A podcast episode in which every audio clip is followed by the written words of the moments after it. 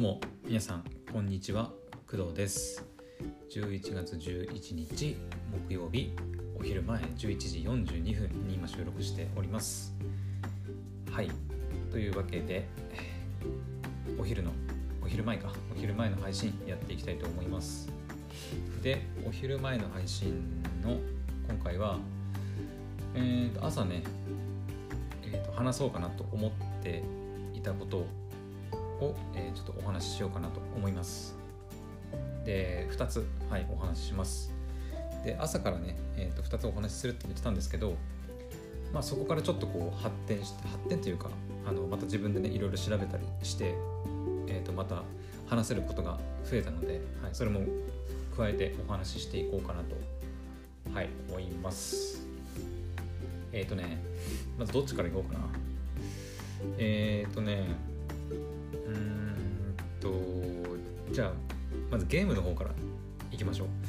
えっ、ー、とね、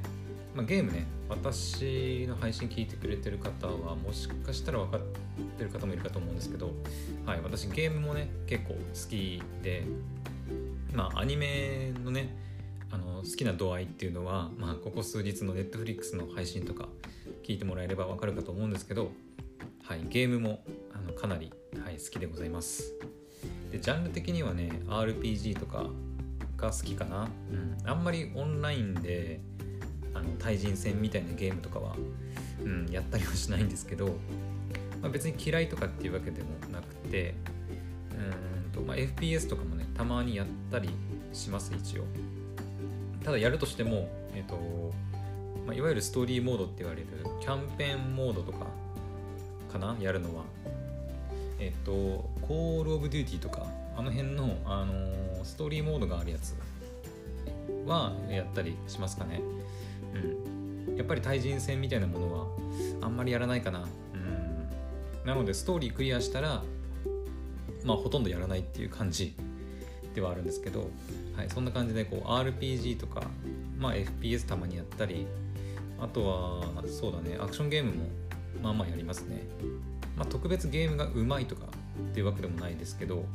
まあ特別下手でもないっていう、まあ、普通な感じですね、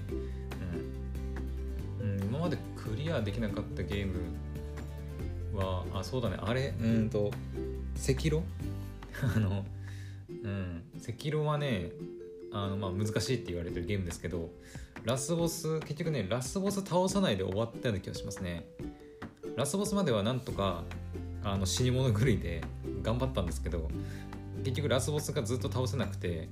でそのままなんかほったらかしになっちゃったっていう感じだったかな。うん。まあそのぐらいのゲームレベルというかはい。まあなんだろうゲームのうまさ的にはそんな感じかな。はい。で、えーと、そのゲームに関してなんですけど、まあ、今回はねゲームソフトを紹介したいとっていうわけではなくてえっとまあ朝も言ったかな、あのエルガトの、あのゲームキャプチャーボード。キャプチャーボードっていうのかな、キャプチャーのえっ、となんだっけ HD60S だったかな。その話をした時にあのチラッて言ったかもしれないんですけど私昔ねあのゲーム実況に少しチャレンジしたことが、はい、ありましてえっと、その L 型のね HD60S を使ってえー、プレステ4のゲーム画面をキャプチャーしてでパソコンで、えーと、OBS 使ってえっ、ー、とね Twitch だったかな。そう Amazon の Twitch でちょっとだけね本当にあの配信したことがあります。ただ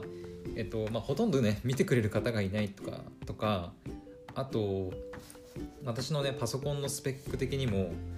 あの結構重い動画とか重い処理をするのは厳しいっていうところからまああんまり長く続かなかったかな。うん。1週間も多分続いてないかなと思います、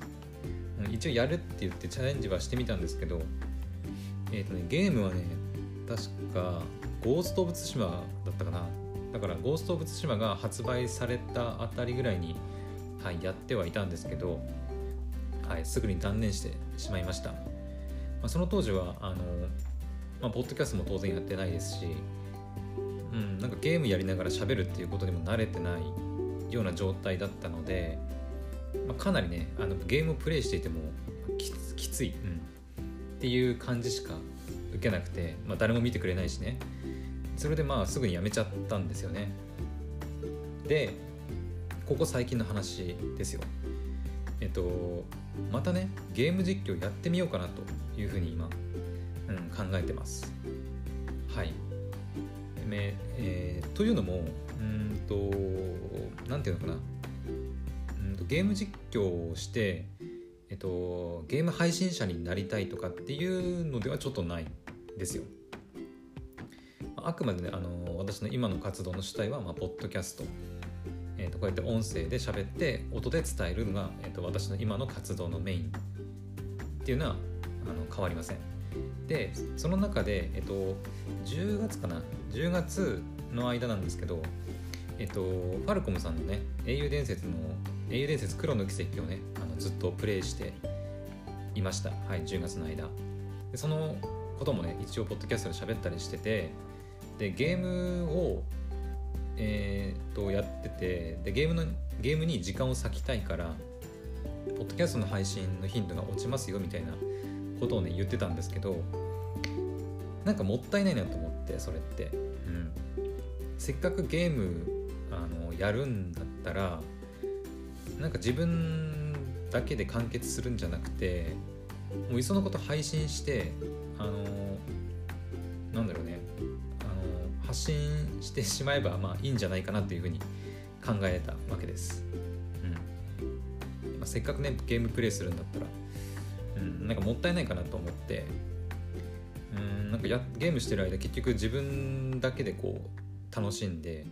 消費してそれで完結しちゃってでその時間がゲームに割かれるからポッドキャストする時間がなくなって皆さんにこう伝えられる喋、えー、るお話しする時間がこうなくなってっていうのはなんかもったいないなと思ってあのでやっぱりゲームもね好きなのでなんかこうえっ、ー、とリスナーさん、まあ、もしかしたら視聴者の方となんかこうゲームを通じて楽しめる方法ないかなって考えてやっぱりゲーム実況ゲーム配信をするのがやっぱり、うん、一番かなというふうに考えましたでえっと、まあ、どういうふうに配信するかとかに関してなんですけどえっと、まあ、以前はね、えっと、エルガトの HD60 だったかな 60S だったか、うん、を使ってキャプチャーボードを使ってプレステ4の、えー、ゲーム映像をキャプチャーしながらでパソコンで OBS 立ち上げてで配信していたんですけどえっと、まあ、結構手間なんですよねやっぱり。うんまあ、セッティングしたりするのもそうですしやっぱり私のパソコンのスペック的にもねかなり、あの難しい、うん、今ね、あのその Zoom の、えーと、ポッドトラック P4 っていうオーディオインターフェースにもなる、えーと、ポッドキャスト向けの何て言うのかな、まあ、オーディオインターフェースみたいなものがあるんですけどそれをねすでにあのパソコンにあの USB で接続してしまっているので USB をあのズーじゃない、えーと、L 型のキャプチャーボードに接続する端子がね足りなかったりとかそういう端子問題とか、うんまあ、パソコンの問題とかもあったりするので、うん、なんか結局そういうところでつまずいてしまうとゲーム実況も結局続かなくなっちゃうんじゃないかなっていうふうにあの思いました。うん、なのであのもっと気楽に配信できないかなって考えてで考えたのがプレステ4にもともと機能として備わってる、えーとまあ、ブロードキャストの、機能を使ってゲーム実況ゲーム配信をやってみようかなというふうに今考えております。はい。プレステ4には、えーと、コントローラーに、えー、シェアボタンっていうのがあってそれを押すことでえーと、ゲプレステ4のゲームプレイの様子を、えーと、配信することができます。まあ、できますって言っても私も一回もやったことないんで実際どんな感じになるのかとか全然分かってないんですけど、うん、一応ね、あのできるようです。はい。えー、なので、まあ、それを使ってね、えーと、ゲーム配信ゲーム実況できたらあのまあパソコンを使うわけでもないのでえっとまあゲーム配信をするハードルはかなり下がるんじゃないかなというふうに思いました。はい。ただねあの私そんなに頻繁にあのなんだろう欲しいとかやり欲しかったりやりたかったりするゲームがこう出るわけでもないのであのなんだろう、まあ、ポッドキャストみたいに、まあ、1日必ず4配今4配信ぐらいしてるんですけどあの頻度決めてやったりとかっていうつもりは全然なくて本当にあの私がゲームをする気になったらあのそれをただそのまま私の気ままな時間にゲームをプレイしてそれをそのまま配信するみたいな形で、えーと、やろうかなと思ってます。はい。さっきも言ったけどあくまでそのなんだろうゲームをする時間をえっ、ー、とまあなんだろう共有してあんまりこう無駄にしたくないっていう思いでやってるのでなんかこうチャンネル登録者数何人目指すとかあのなんだろうねゲーム有名配信者を目指すみたいなそういう意気込みでやってるわけではないっていうところをはいあの押さえておいてほしいなというふうには思います。はい。なのであの本当に昔やったことがあるとはいえあのね最近もねあの、まあ、ポッドキャストでちゃんちゃんとというかあの少しはねお話しする力があの一人喋りする力がついてきたとは思うんですけど本当最初の頃なんてあの話もまとまらなくて、うん、何喋っていいか分かんないしあんまり大した配信できてなかったかなと思ったりしてるんですけど、はい、で最近になってポッドキャストを少し続けてきて、まあ、喋る力もついてきたんであのゲーム実況もできるんじゃないかなとは思いますけど、まあ、やっぱりねあの実際やってみないとわからないところもところもあって、うん、ゲームをプレイしながら喋らなきゃいけないっていうところがやっぱあるのでそんな器用な真似が私にできるのかなっていう、うん、不安要素もあります。はいなのであのあんまり期待はしないでほしいんですけど、はい。まあ、特にねいつやるとかっていうのもまだ全然決めてなくてやってみようかなぐらいの今気持ちです。はい、なので、あのー、前々から言ってたの「Tales of Arise」とかね、はい、その辺も配信してやってみようかなとは思ってます。うん、ただあのプレステ4で、えっと、ブロードキャスト機能を使って配信する場合ってえっ、とね配信禁止区間っていうのがやっぱりゲームごとに設けられていてそれはやっぱりその、えーと、ゲームを作ってる会社側で、えーと、ここはネタバレになったりするからあの配信しないでくださいっていうふうに決めてる区間があるんですけど、えーと、キャプチャーボードとか使ってやる場合そのパソコンで OBS 立ち上げてやる場合はそういうのをなんか無視して、えー、配信できるらしいんですけどえーと、プレステ4でやる場合に限ってはあのその配信区間に関しては本当に配信できないようになっている、うん、ようなので、まあ、そこは、はい、しょうがないのかなというふうにも思います。うんまあ、私配信したことがあるとはいえ本当にあの全くその権利関係のところとかもあんまりよく分かってないので、まあ、その辺でねあの権利関係で違反してあのゲーム実況できなくなってしまうのも嫌なので、はい、その辺はプレステ4でブロードキャスト機能でやれば、うん、ゲーム制作者制作側で、まあ、決めた配信期間、えー、配信区間は配信禁止区間かは、えーとまあ、実況はできないんですけど、うんまあ、権利的にあのなんだろう間違いを起こすことはないのかなというふうに思います。はいまあその配信が禁止されている区間においては、まあ、映像が見れないのであ音声も出ないのかな？まあそうだよね。当然だよね。そうだね。音声も映像も多分出ないっていうか配信されないと思うのでまあ私のあの喋りというかあのリアクションで楽しんでもらうしかないのかなとは思います、まあ、その点で言うとやっぱりテイルズみたいな RPG はやっぱりネタバレがやっぱりあの肝になると思うので、ストーリーが大事だからね。うんやっぱそういう禁止区間も多いんじゃないかなとちょっと懸念して懸念しています、うん。まあ、FPS みたいなゲームだったらそんなにうん、ないのかなとは思ったりしますけど、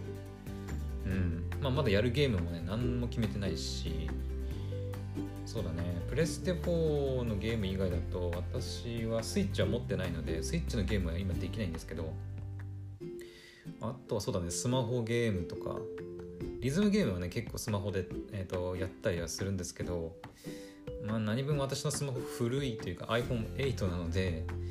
うん、最近ゲームが結構カクつくようになってきてそうだね。スマホもやっぱ新しいのにどんどんしていかないとやっぱ最新のゲームとかってうんなんだろう機能が追いついていかない感じがしてるので、まあ、その辺の懸念懸念もあるのでね、はい、とりあえずプレステ4で配信始めてみようかなと思っております。はい。はい、もう16分ぐらい喋ってるんですけどこれが1つ目、えーと、ゲーム実況を、えーと、やってみようかなというお話でした。で、えー、もう一つね。えーとまあ、ゲーム実況に全く関係ない話ってわけでもないんですけどえっとなんだろうねえっとこれに関しては本当にここ昨日昨日とか本当に一昨日ぐらいにパッと思いついてやってみようかなと思ったことなんですけどえっとリアリティっていうえっとアプリスマホアプリがあるんですけど皆さんご存知でしょうか？えっとね、まあ、これに関しては、えっと、何で思いついたかっていうと本当昨日の話ですね。えーと、朝言ったんですけど、 Elgato の EpocCam かっていうその、スマホで映した、えーと、カメラ映像を、えー、パソコンで立ち上げた Zoom に映してパソコン上でパソコンの Zoom 上でえっ、ー、とまあ Zoom 会議とかができるみたいな話したんですけどそれ関連でこうふと思ってあの考えたのがそのリアリティというアプリなんですけど、まあ、これ何かっていうと、えっと、いわゆるバーチャル YouTuber、バ VTuber っていうのかな？あの要は2次元3次元のキャラクターになりきれるバーチャルのキャラクターになりきれる、えまあ、スマホアプリです、まあ、私もね実際使ったことないのではっきりとどんなものことができるのかとかわからないんですけどえっとね私が知ったの一番最初に知ったのはあの以前クドラジで紹介したあのオメガシスターズ、まあ、通称オメシス。のお二人がねこう、まあ、リアリティに関しについてあの紹介したりとか、まあ、使ってるのを見てあそんなアプリあるんだみたいなのを、えー、知ったのが一番最初かな。うん、でなんか、まあ、スマホアプリでこう立ち上げてあの自分を撮るだけで簡単にあのまあバーチャル YouTuber みたいなあのバーチャルのキャラクターにね自分がなりきれるっていうアプリですでそれをねあのやってみようかなと思ってて今。うん。うんとまあ昨日ねあのキャンプイベント参加できなかったんですけどあの私基本的にポッドキャストはま音だけなので皆さんにあの私がどんな顔なのかとかどんな容姿をしてるのかってあの伝えては、うん、写真もね撮ってね撮ってあげたりとかしてないですし伝えてないんですけど仮になんかそういう場面というかうんとイベントに参加する時もそうですよねやっぱカメラオンにしてとか言われると自分を映さなきゃいけないわけじゃないですかでもやっぱりあのなんだろう髪セットしたりとか、まあ、今私髪セットする必要ないんですけどとかあんまりこう見てくれ気にするのが面倒なんですよね。で考えた時にじゃああのクドラジのポッドキャスポッドキャスター工藤のあのバーチャル用のあのキャラクターを用意しておいてでそれであの例えばそういうイベントだったりとかまあ仕事では無理ですけど さすがにね。お仕事お仕事今の仕事とかさすがに無理ですけどまああのポッドキャスター工藤としてあの何か仕事を依頼されてそういうミーティングに参加する場合なんかはそういうバーチャルのあの工藤を用意してやってみるのもまあ面白いんじゃないかなと、はい、思ったわけです。うん、で調べてみるとねあのまあ、先ほども言いましたけど OBS っていうパソコンでいろいろ配信したりするソフトがあるんですけど、えー、とそれを使うことであのスマホアプリでスマホアプリの、えー、リアリティを使って、えーと、自分を映してでそれで、えーと、トラッキングしながら2次元、えー、バーチャルキャラクターの、まあ、駆動を、動かしつつその映像を OBS で、えーと、使うことで Zoom でこうミーティングもねできるみたいなんですよ。でその辺の詳しいやり方に関しては今ね絶賛こう調べ中で、えー、とまだ何もできてはいないんですけどそういう可能性もあるんだというふうに、はい、ついさっき、はい、気づきましていやこれはもうやるべきじゃねえかと、うんまあ、リアリティのスマホアプリ自体は結構前からあってやっぱここ最近ねあの Facebook がこうメタバース事業にこう力を入れるって言ってあの、えー、社名をね Facebook から Facebook からメタにこう変えたりとか、うん、今後やっぱメタバースの波がこうどんどん来るんじゃねえかなというふうにも思いましてまああのなんだろういわゆる YouTube で活躍してるバーチャル YouTuber みたいな方たちはまあそのなんだろうちゃんとした機材とか使って体全部トラッキングしたりとかしてあのやってるかなとは思うんですけどさすがにあの貧乏おじさんの私にはそこまでの機材を用意する余裕があのないのでだったらスマホアプリであのできる簡単なところから入ってみるのが、うん、まず第一歩なんじゃないかなというふうに思ってます。まあ、それを言うなら、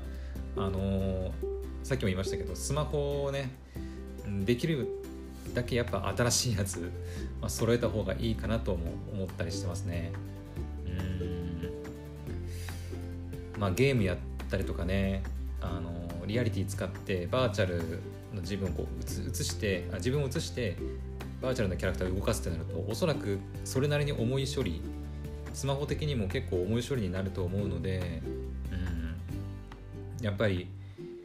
うん、さなるべくね新しいスマホを使ってやるのが、まあ、活動す今後活動していく上でも、まあ、重要になってくるんじゃないかなというふうに思います。うんはいそんな感じであの、まあ、リアリティのアプリはねまだ全く触ってないしキャラクターも何も出来上がってないので本当にあのさっきのゲーム実況と同じで、まあ、今はただやってみようかなっていうふうにあの思ってるだけでまだ何も動いてはいません。はい。なのでねあのこれ聞いてくれた方はあの工藤は今そんなことを考えてそんなことをやろうとしてるんだっていうのを分かっていただければまあいいかなというふうに思います。まあ、Zoom とかね、まあ、使うツール的には、まあ、リアリティのアプリ、スマホアプリ、あと OBS と、まあ、Zoom になるんですけど、なるみたいなんですけど、うん。まあ、Zoom も OBS も一応ね、あのパソコンにはもうすでにインストールされていますし、うん、リアリティもあの先ほどね、まあ、インストールしています。なのでもうあのできる準備はもうできてるんですよ。あとはもうやるって覚悟を決めてやるだけはいまあポッドキャスト始める前の私と同じですね。うん。まあバーチャル上のキャラクターが動いてくれるのでまあ私は見てくれも気にする必要なくうん。あとはいつも通りのこの声で喋り続けるだけなのではい。ポッドキャストの時よりはまあポッドキャストで慣れているのもあるので、まあ、気は楽かなとは思います。ただキャラクターメイキングね。はい。バーチャル上のキャラクターをどんな風にするのか、リアリティ上で作らなきゃいけないので、まあ、その辺はまあまあ時間かかるのか、まあ、ちょっと分かんないですけど、はい、頑張ってその辺もねやっていきたいと思います。はい、でなんでこの2つ一緒に話したかっていうとまあね結構バ,、えー、バーチャル YouTuber とかゲーム実況やったりするので、まあ、今のところそのえっ、ー、とゲーム実況の中になんかバーチャル上の私を映してやるみたいなことは考えてもいませんけど、まあ、結構 VTuber の方とかそんな感じでやったりしてますよね、うん、ただ私の今の、うん、機材の状況とかうんとなんだろう、まあ、経験だとさすがにそこまでいきなりそこからやるのはかなりハードル高いなと思う思うので、うん。まあ、とりあえずはまあそれぞれ別々でねやってみてゲーム実況はゲーム実況。でリアリティでえっと、まあ、生配信みたいなこともできるらしいんで、まあ、生配信で喋ったりしてみるとかあとはまあ Zoom 会議にバーチャルの駆動で参加してみるとか、まあ、それぞれ別々にゲーム実況はゲーム実況リアリティはリアリティで活動をしてみるのがまずいいかなと思っております。まあ、それでお互いにこうすお互いというか両方とも進めていって少し慣れてきてねまたいろんなことができるようになってきたらあのまたなんか別のね面白いこととかさっき言ったようなゲーム実況中に、えーと、二次元のね私を登場させるとか、まあ、そういったこともあのいずれ、はい、できるようになれば、まあ、いいかなっていう風な、まあ、妄想をしたりしています。はい、というわけで、はい、お昼前にねあの26分になりましたけど 26分ぐらいね喋ってますけどはい。お昼前の配信はここまでにしたいと思います。また今日はね、えー、と夕方配信予定なのでまたその時にお会いしましょう。それでは